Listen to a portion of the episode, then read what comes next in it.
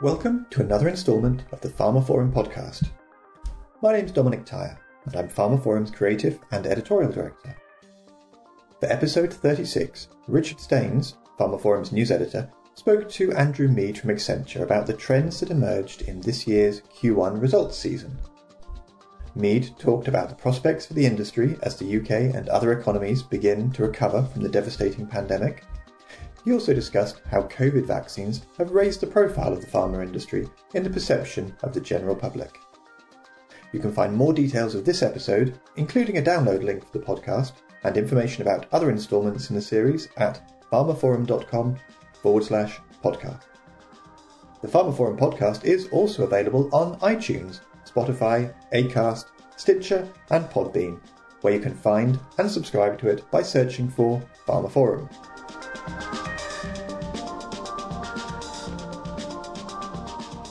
So, welcome to today's uh, pharmaphorum podcast with Andrew Meade, UK and Ireland Life Sciences Lead at Accenture. Uh, and we're going to talk about uh, the Q1 results season. Um, and the first question I'd like to ask you, Andrew, is uh, what sections of pharma fared well in Q1 and which didn't do so well? So, hey, Richard. So, look, I actually think the sector as a whole did very well. You know, you look at some of the companies out there, some of them had great results and some of them are showing great promise. And in fact, you can almost say you've got the guys who are well in advanced with the vaccine and those that aren't. Um, for people like uh, Moderna, Pfizer, J and J, and AstraZeneca, Q1 has been fantastic, um, and I think actually what they've done has been great for the industry as a whole. You know, I think it, it's created much more awareness of these companies you know, people would talk about big pharma in the past, but I wonder how many people would have had, you know, AstraZeneca or Pfizer or Johnson Johnson or Moderna at the tip of their tongue as the way they do today. And I think this is great because actually, I think what those brands have achieved, what those companies are doing, is building trust for the industry, which I think is is a great and a positive thing. And I think you know when you looked at the Q1 results, you saw you know some of those guys who have really accelerated through some of the R&D phases to get the vaccine out and about have also been able to uh, show their shareholders and people who are vested in them that they've uh, got great new revenue streams as a consequence of, of their endeavors. I think you also saw there is different types of companies in the sense that you've got some companies who are, you know, in different stages of the reinvention. There are some who have got pipelines that are supercharged and ready to go. Uh, and really now it's about maximizing the value and the future of those pipelines. And there are some companies who are who are reinventing themselves and creating uh, new pipelines and, and, new drugs. But I think all in all, I think the sector is in a great place. And I actually think in Q1, you saw the economic importance of a healthy life science sector, in particular for the UK. And I think it's all it's all goodness. Thanks very much. And so, a year on from the start of the pandemic, which has what's been the lasting impact of COVID nineteen on pharma? So, I think there's a there's a number of things. So, first and foremost, I think our scientists and the people in the pharma companies have always been great about talking about the patient, talking about collaboration, talking about digitization, and they're very cerebral and very smart. But, but sometimes the the chat around doing all these things isn't quite uh, aligned with the actions around making these things happen. I think what's been really fantastic over the last year is the degree of collaboration across companies uh, and actually between companies and academia and actually between companies from different industry groups to solve for supply chain and manufacturing as well as uh, for the vaccine. So I think number one thing is real action, real collaboration to solve for a world problem. Then I think the second thing is, you know, COVID has restricted all of our movements. And we think about movement, we must think about, you know, the patient who wants to get to a clinical trial. And sometimes that clinical trial is a last stop shop and hope for a cure uh, or or a better um, life. Also, just patients just getting general treatment. You know, people who are on regular therapies, people who've got chronic diseases and need to engage with their physicians. I think all these different groups now have new ways of connecting and being part of the story without having to be physically present in the hospitals or physically in front of the physician or other places. And I think embracing digital to enable clinical trials to continue uh, embracing digital to enable patients to get diagnosis, embracing digital to allow patients to actually continue the treatment, I think is a is a huge change and a powerful change. And then, of course, in amongst all the people who like to move out and about, there's the the sales reps uh, and other parts of the pharma company who want to go out and see the HCPs. And for them, I think fact that a lot of their engagement over the last year has been courtesy of, you know, uh, Zoom or Teams or other things has been really interesting because it's actually afforded them an opportunity to spend longer, ironically, with some of the healthcare providers that they normally engage with. And I think in that longer dialogue, they have the opportunity to really show themselves as useful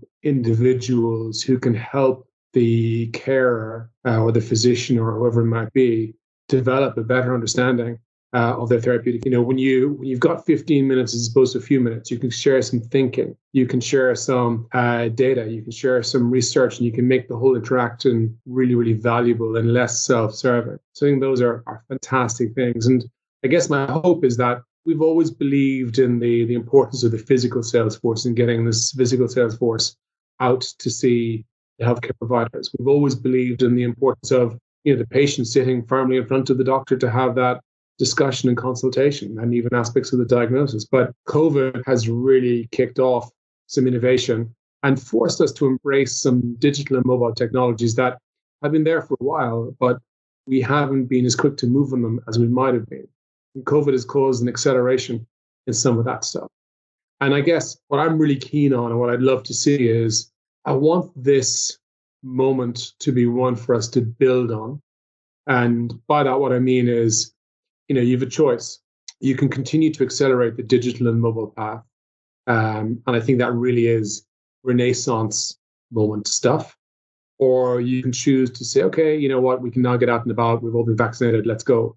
And I think that would be a shame in terms of if we go back to the old habits and the old behaviors, as opposed to using the new capabilities, the new technologies, or the technologies that we haven't embraced with gusto in the past if we lose that moment, I think that'll be a, a real shame. So I think really embracing the tech is actually allowing us to be more useful to the healthcare provider, to be more useful uh, to the patient, and actually to really change the dynamics uh, of how we look after uh, patients in general. And I think you know the whole purpose of our industry ultimately is to solve for the patient and to ensure and to create a better outcome for them. And I think COVID has really helped us think differently, behave differently, act differently. And I think that kind of collaboration, digitization, and other things is just goodness. Thanks very much. And talking about maybe the financials um, more, um, how do you see the pandemic affecting the industry in the coming year?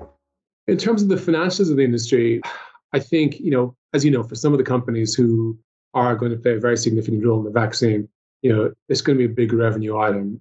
And it's the vaccine is not you know, it will be a moment in time but it'll be a moment in time that's going to last i think for several years. And the vaccine is something that's going to require multiple shots it's going to require boosters and other things. So these are are real revenue streams. And for some companies, you're going to see them set up vaccine divisions within their business where they've not had them in the past. And for others, you're going to see those that have got vaccine businesses adding this into the mix. And you know, it will be a significant revenue item uh, for some of those companies. So financially, uh, I think that's a good thing. I think the second thing is the innovation and the digitization stuff we described earlier. I think done properly, I think it's going to allow us to do more with less and to do more faster. So I think economically for the companies, you know, accelerating R&D has always been a, holy grail type topic. This has shown how you can accelerate, how you can collaborate and move faster. And I think as well, you know, if you look in the industry, the, the regulators and others, you know, they will always be fastidious. They will always do the right thing in terms of protecting the patient. But I think even they have seen how we can move faster. The faster we move, the sooner we get drugs out there, the sooner we can commercialize and get more out of their uh, economic uh, life as well. But more importantly, actually, the sooner we can get great medicine uh, out to the patient. And like I said, ultimately, you know, the, the guys who are leading in our industry, they think about the science, they think about the purpose of the science and what the science can do. And I think it's all goodness. Just as a sort of supplementary question, um, what do you think? Do you think this World Trade Organization proposal to um, waive patents on vaccines, on COVID vaccines, will be a financial headwind in the coming year? Look, I think that's a really interesting one because, you know, will these are sophisticated products, so you can waive the IP all you want. You have to have the ability to safely manufacture these things at scale for it to have impact. I think when you look at the industry, you'll see that some of the key players are already on the vaccine journey in a not for profit manner. Uh, and I think, again, kudos to them for, for doing that. I think that's the right sentiment and the right thing to solve. And I think that it's the kind of sentiment that gets the collaboration moving between the governments, the healthcare companies, the legislators, and the patients. And great, thanks very much. And so, what about just future trends? I think you've covered quite a lot of this kind of stuff already, but I was thinking in terms of perhaps maybe kind of technology trends. Um, for instance, um, things like the uh, mRNA technology that's allowed some of the vaccines to uh, to to be made and that kind of thing. Do you see any kind of trends like that that are going to maybe? Yeah. So so first of all, the I mean, what's interesting is so the mRNA uh, progress through this has been fantastic, and also you know. A year or two ago, if you talked about mRNA and you talked about the cold chain issues and everything else, people would say, hmm, it's a bit of complexity. Is it manageable? You know, Pfizer and the guys have have managed that really, really well. So I think one, that technology is exciting and we'll see more developments uh, in that space. Two, I think, you know, you saw the power of the collaboration between, you know, AstraZeneca and Oxford. I think more collaboration between academia and pharmaceutical companies is going to be great. It was go, is going to be there. I think more investments around the universities to enable that will be a strategic pillar for all.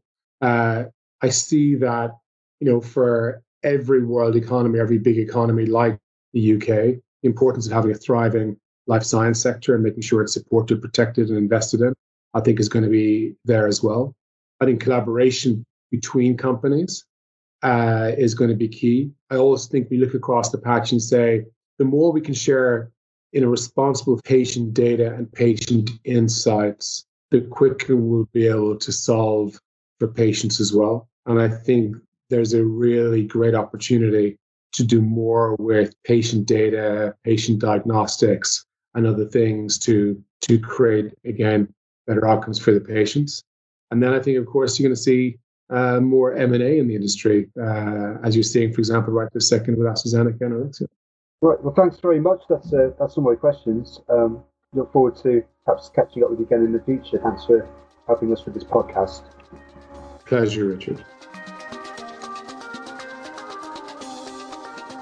And that concludes episode 36 of the pharmaphorum podcast and Richard Staines' discussion with Accenture's Andrew Meade about the trends that emerged in this year's Q1 results season. You can find more details of this episode, including a download link for the podcast and information about other instalments in the series at pharmaphorum.com forward slash podcast. The pharmaphorum podcast is also available on iTunes, Spotify, Acast, Stitcher, and Podbean where you can find and subscribe to it by searching for pharmaphorum. And don't forget to visit our website to sign up for daily or weekly email pharmaceutical news and analysis bulletins. And follow us on Twitter, where we are at pharmaphorum.